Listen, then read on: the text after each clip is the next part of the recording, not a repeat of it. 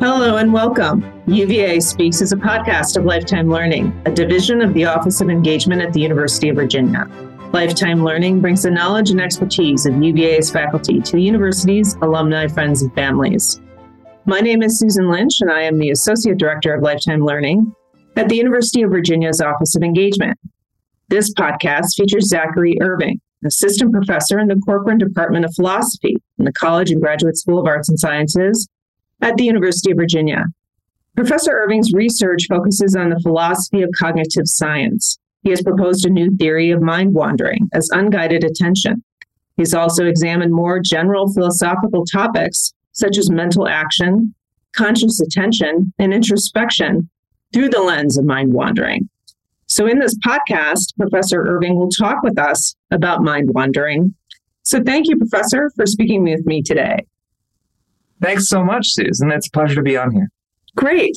So I wonder if we could start the conversation talking about philosophy in general and what sure. students might learn from taking your classes. You know, for background, I feel that I've learned so much from my liberal arts education and taking classes like philosophy was an important aspect of my education. So I wonder if you could speak to that. Yeah. So, so thinking about, I think what, one way to speak to that is to talk about sort of what philosophy is as a field. Mm-hmm.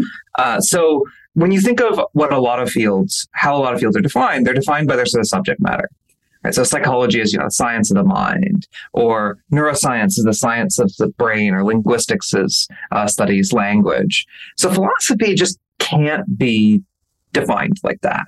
So you think about what just my colleagues in the in the philosophy department here at University of Virginia. Some of us, I study the mind and brain. Some of my colleagues study political systems. Other of my colleagues study the basic structure of reality. Other of my colleagues study um, structures of oppression, like the, of, of disability or of race. And it's just completely different topics. Some of them study logic, so completely different topics on their face. It looks like this massively disunified department.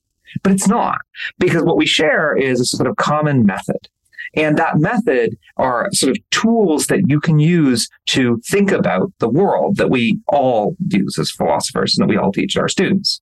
These are tools that um, like extracting the assumptions in someone who you disagree with in their argument, or making an argument, or constructing a theory.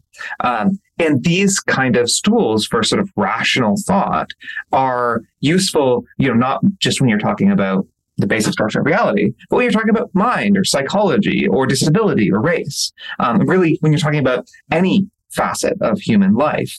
So one of the things that you get out of philosophy is, you know, by taking the class as a philosopher or by, you know, as an academic, is you gain a way of just sort of thinking about the world that can be applied to basically any arbitrary subject matter. Um, and that's really useful when you're someone like me, who's an interdisciplinary uh, philosopher, right? Who I'm doing a lot of my work is just philosophy, is just neuroscience and psychology. It's empirical work, but it's all grounded in those basic skills and tools of philosophy. So I think that's one way is just if you're doing sort of go on and do sort of more academic work or like you do work that's sort of engaged with sort of public intellectual uh, work, those basic skills are really, really useful. But more than that, even if you're not doing something that's adjacent to academia per se, the skills that I was talking about are just useful for navigating life as a human, adult human being. So, how I like to sort of in the first day of my classes, one of the things I like to talk about is that philosophy gives you a way to disagree with people.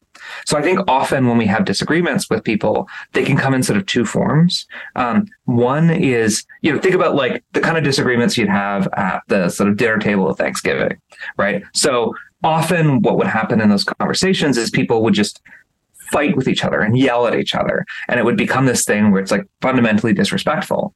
Um, the other thing, though, that you can get is you can just, because you're afraid of that, you can just avoid disagreement entirely and just say, well, we're not going to talk politics at dinner, right? Or we're not going to talk about whatever subject gets people going. In my family, it's we're not going to talk about like naturopathy at dinner. So I'm not going to like yell at people about science.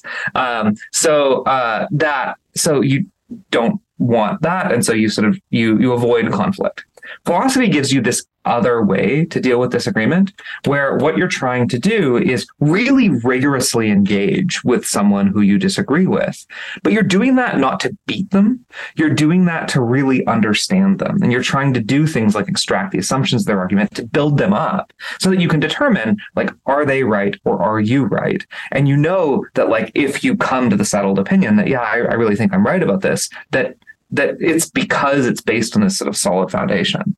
So that's a sort of other thing that I tell my students that I focus on is that it's it's giving you this sort of charitable yet rigorous way of disagreeing with another person. Sometimes in the text that you're reading, right? Or in your writing, right? Or just in conversation with other people that I think is applicable to the sort of the the most mundane things like Thanksgiving dinner, but then also the most sort of lofty things like a democracy, right? So these skills I think are just just applicable in all of human life, just as they are applicable in my research in doing psychology and neuroscience. So it's very general skills.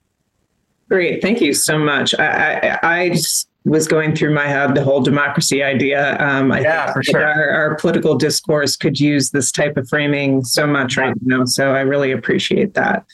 Um, so thank you so much for that. And now on to your research. Really hard though, right? Yeah, oh, for um, sure. For it's sure. super, it's super, super hard, and it's not always successful. Right? You don't just like step into a philosophy classroom as the professor or the student and just like you're instantly good at this. It's a skill that you train for long periods of time. Sometimes you fail, but when you succeed, it's really, really useful.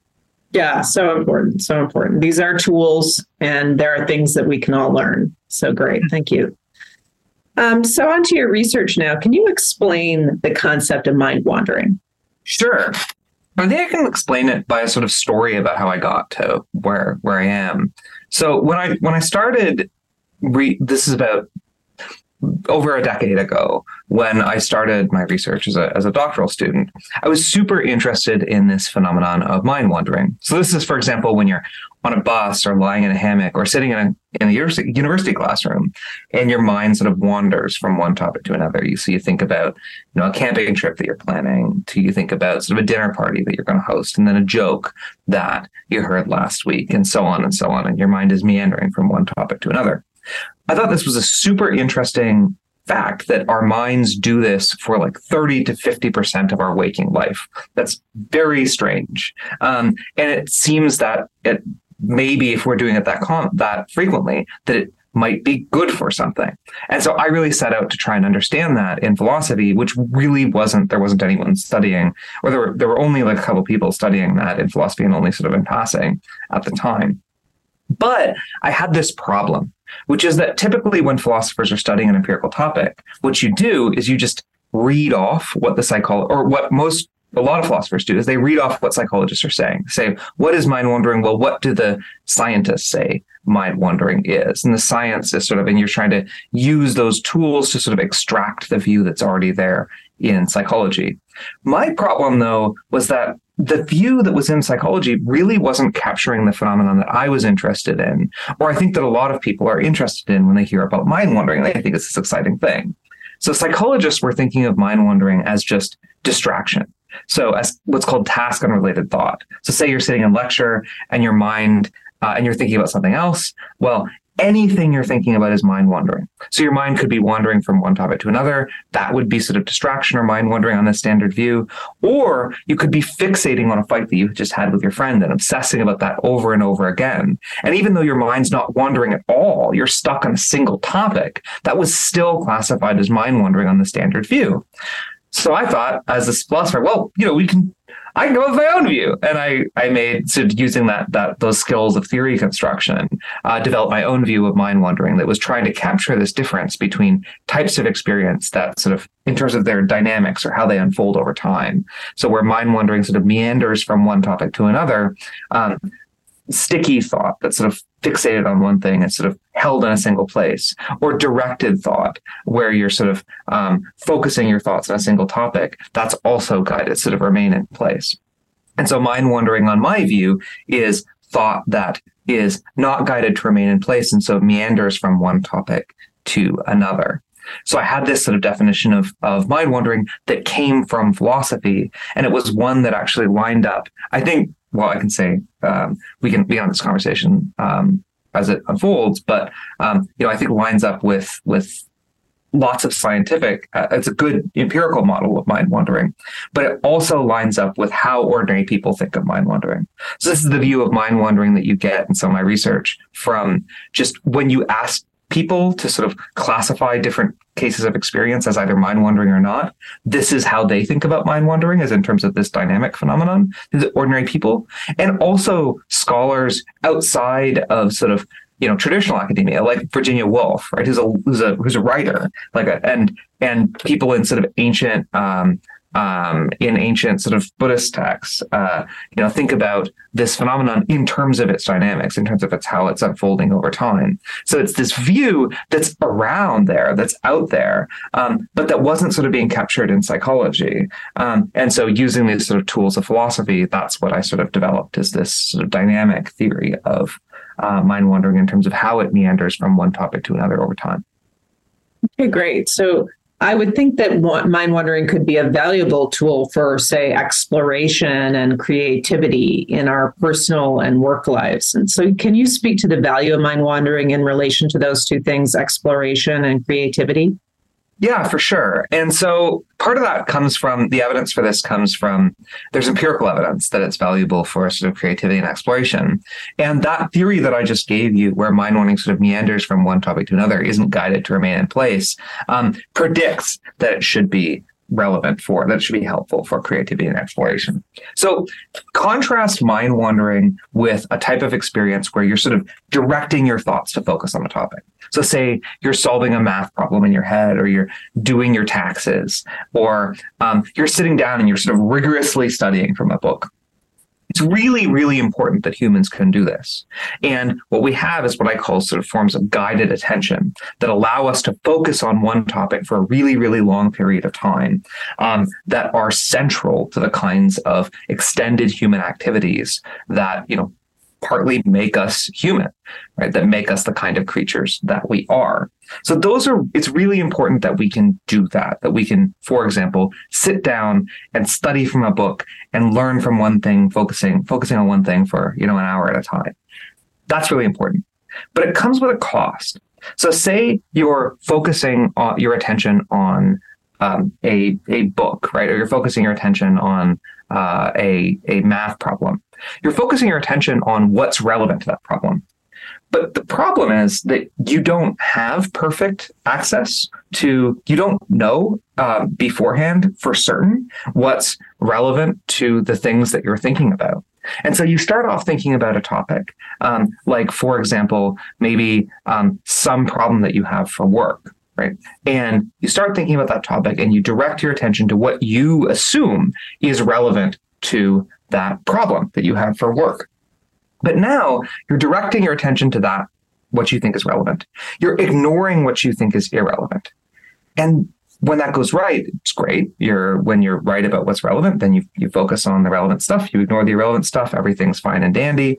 Um, but sometimes you're wrong, and so there you can be caught in this self-reinforcing loop where you're sort of ignoring the things that you think aren't important and because you don't ever focus on those things that you think aren't important, that reinforces your assumptions that they're not important in the first place. Right. So that kind of self-reinforcing loops, I think, can happen and often do happen and lead to the kind of problems that we need sort of creativity and exploration to get us out of.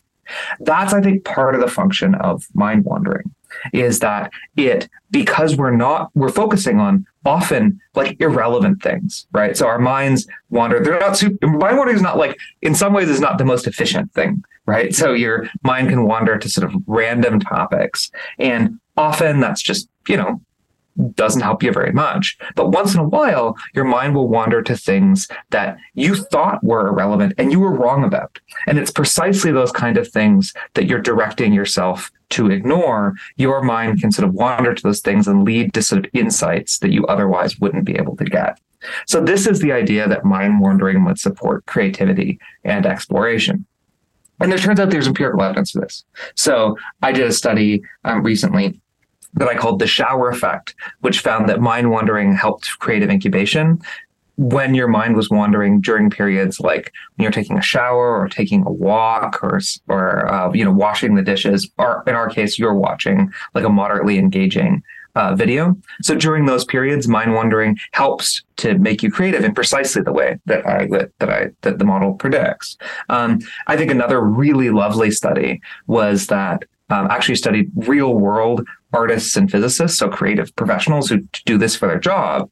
And for those individuals, um, about 20% of their creative ideas in their daily life, they came up with while their minds were wandering. Hmm. Um, which is like should be really surprise you um, because that's like weird that you know you'd come up with an idea not when you're trying to focus on the problem that you're working on for work but just when you're idly wandering you know taking a walk or or taking a shower or something else. So we have these ideas that that can make us um, creative and specifically, it seemed that mind wandering was particularly helpful in two different kinds of cases.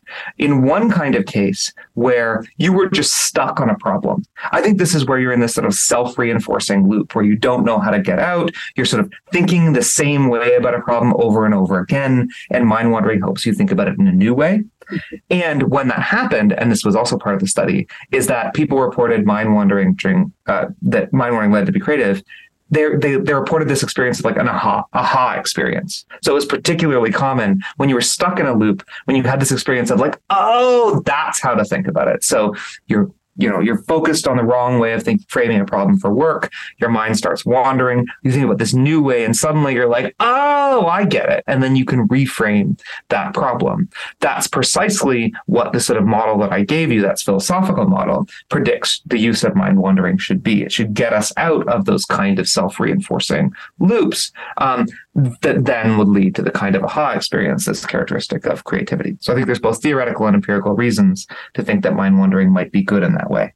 Now, obviously, you know, your mind shouldn't wander all the time, which is why um, in my philosophical work, I argue for a balancing norm. I think that mind wandering and directed thinking and this sort of sticky thinking all have their purpose, right? And I think that what we should do is we should balance between those different kinds of of thinking, which fill different roles in our lives. But I think it's a mistake to sort of exclude the wandering mind.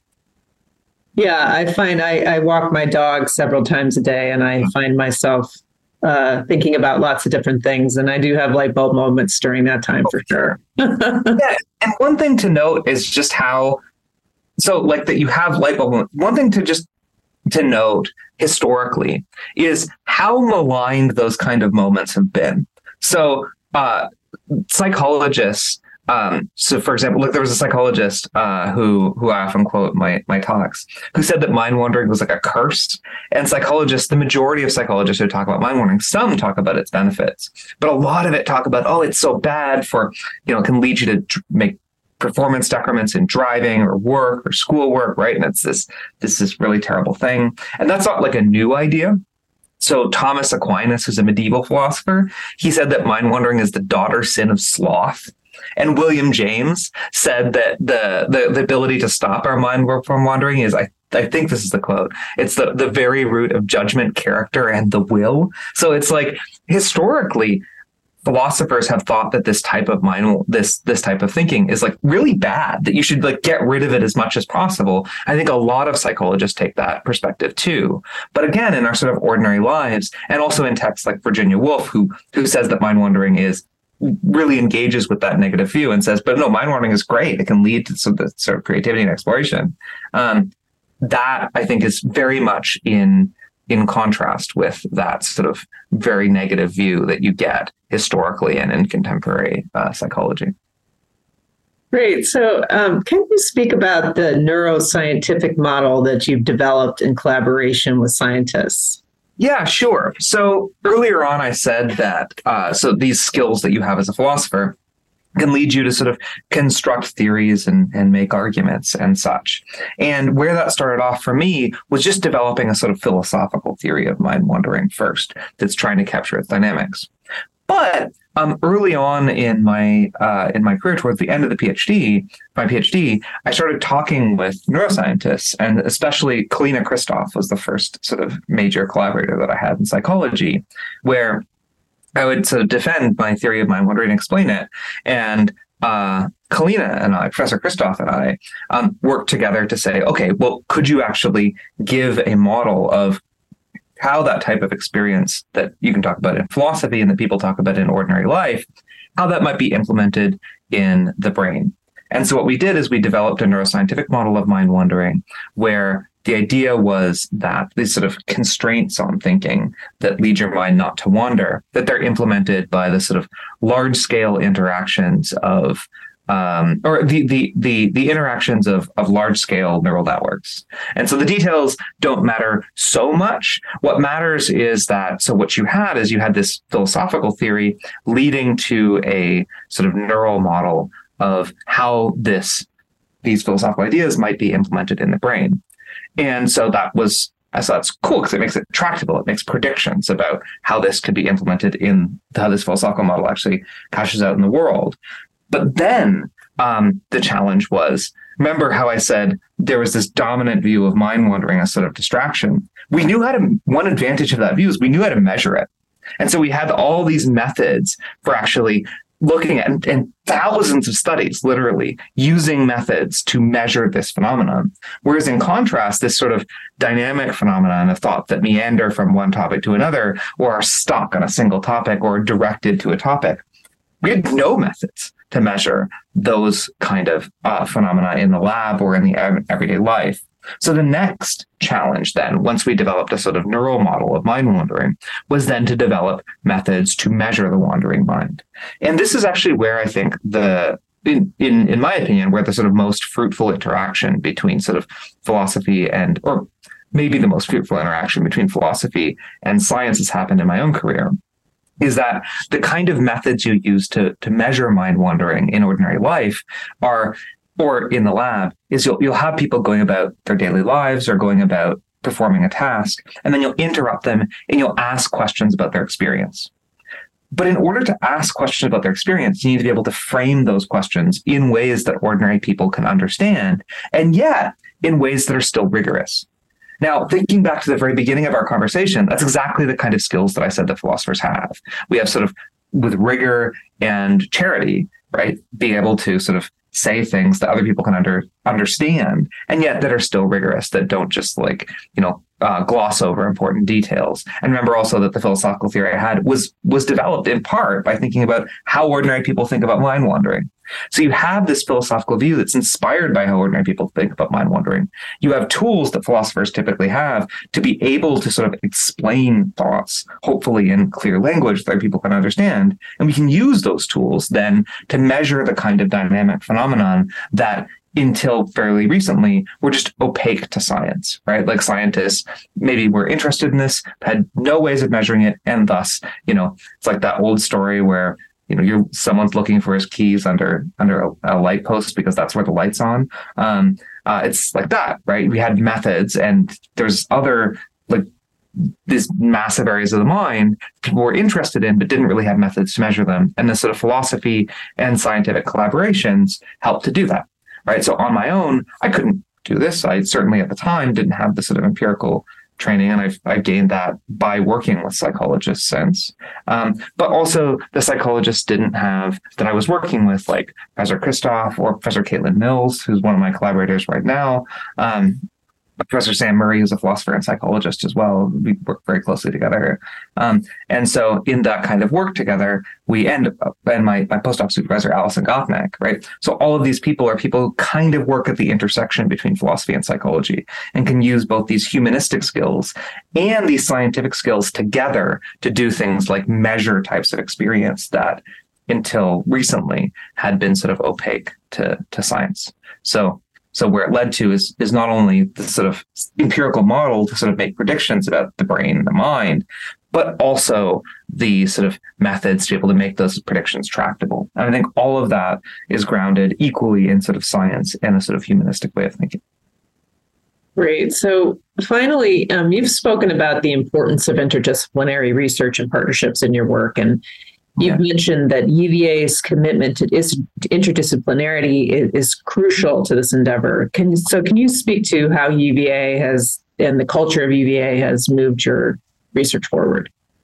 Yeah. So so one thing to um, so one thing to so so just to sort of make concrete like what interdisciplinary research can do. I think there are models where how the interdisciplinary research can work is people kind of work in their silos and they read each other and they engage with each other. And i think that can be really good and productive.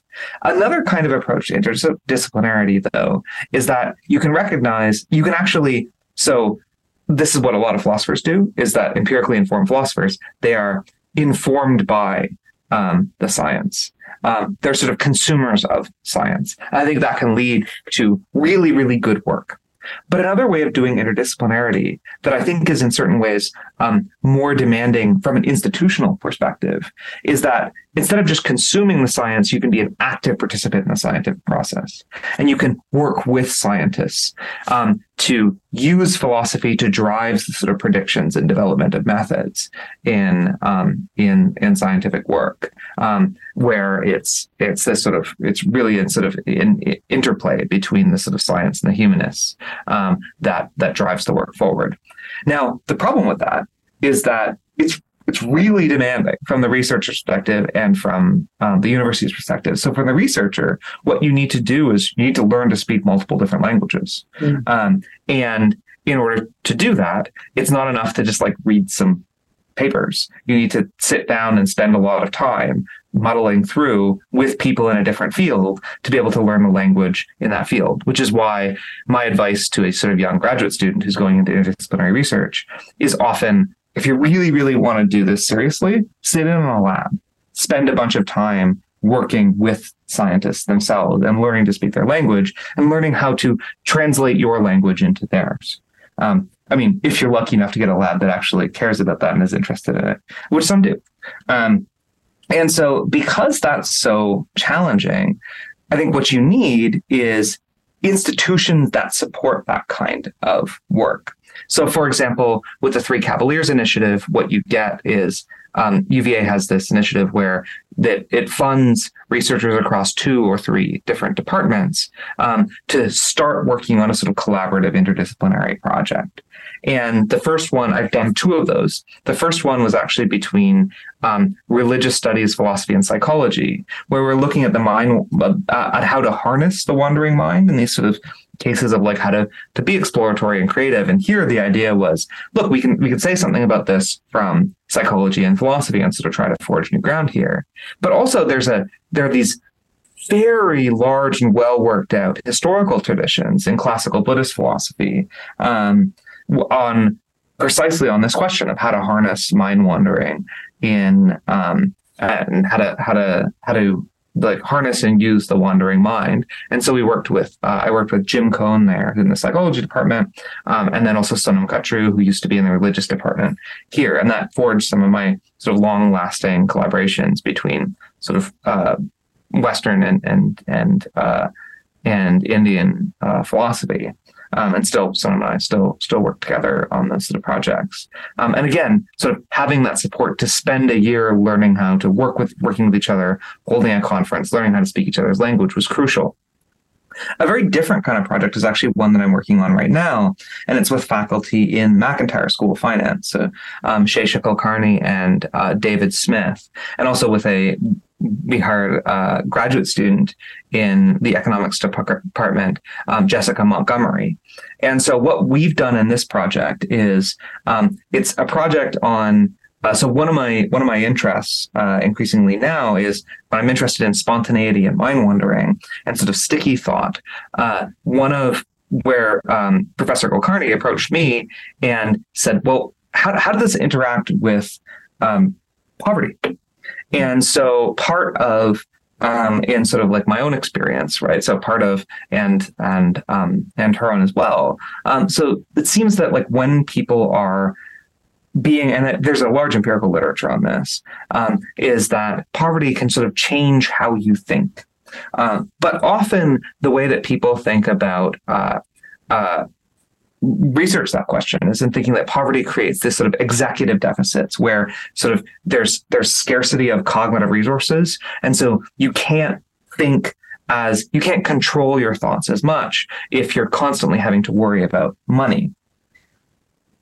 But that's sort of thinking about it as purely a deficit. Like some philosophers have recently challenged that and have said instead that uh, I think Deborah Nelson's work has said instead that like maybe it's not that like you're just less able to control your thoughts. Maybe it's that there's different kinds of things that you have to do when you're worried about how to make the next paycheck work. Right. So instead of thinking in a way where you're making long term plans, for example, and sort of structuring your life as much as possible, you're trying to be flexible so that you can just like get the next money month's rent um, or get the next mortgage or make sure you have food on the table. And this is sort of where, um, in sort of when I watched, my parents were they, they were in a, in a small business, so it was very much month to month for for the majority of their adult lives. It's very much like that.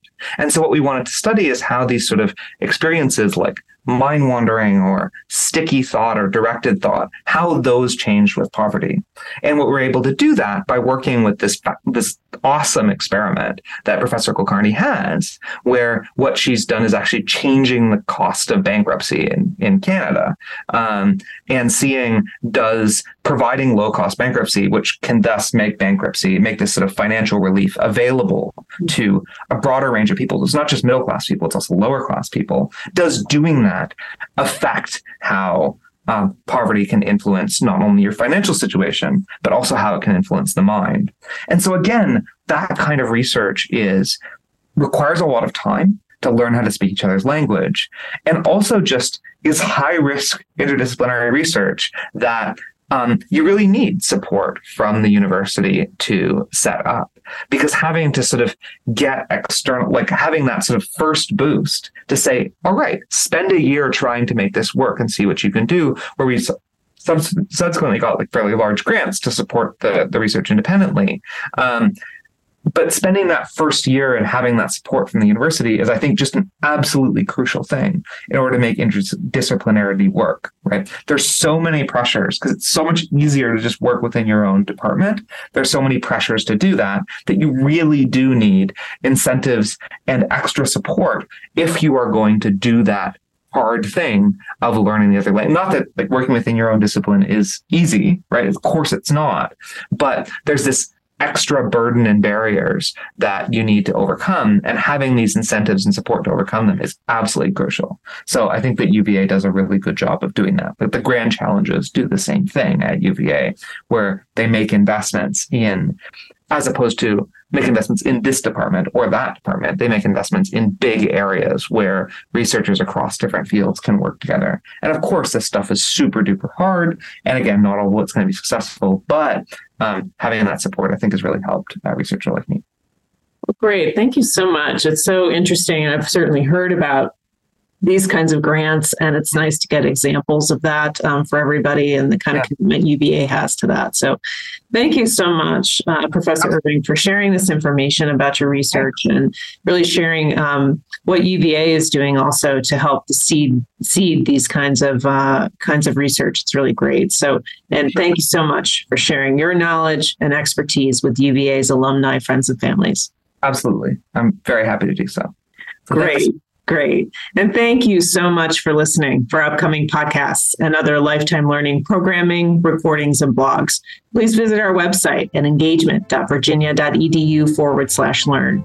You can also find our podcasts on Virginia Audio Collective, which is a network of UVA podcasts hosted by WTJU Radio and can be found at virginiaaudio.org. So thanks again, and we look forward to you taking part in future lifetime learning programs.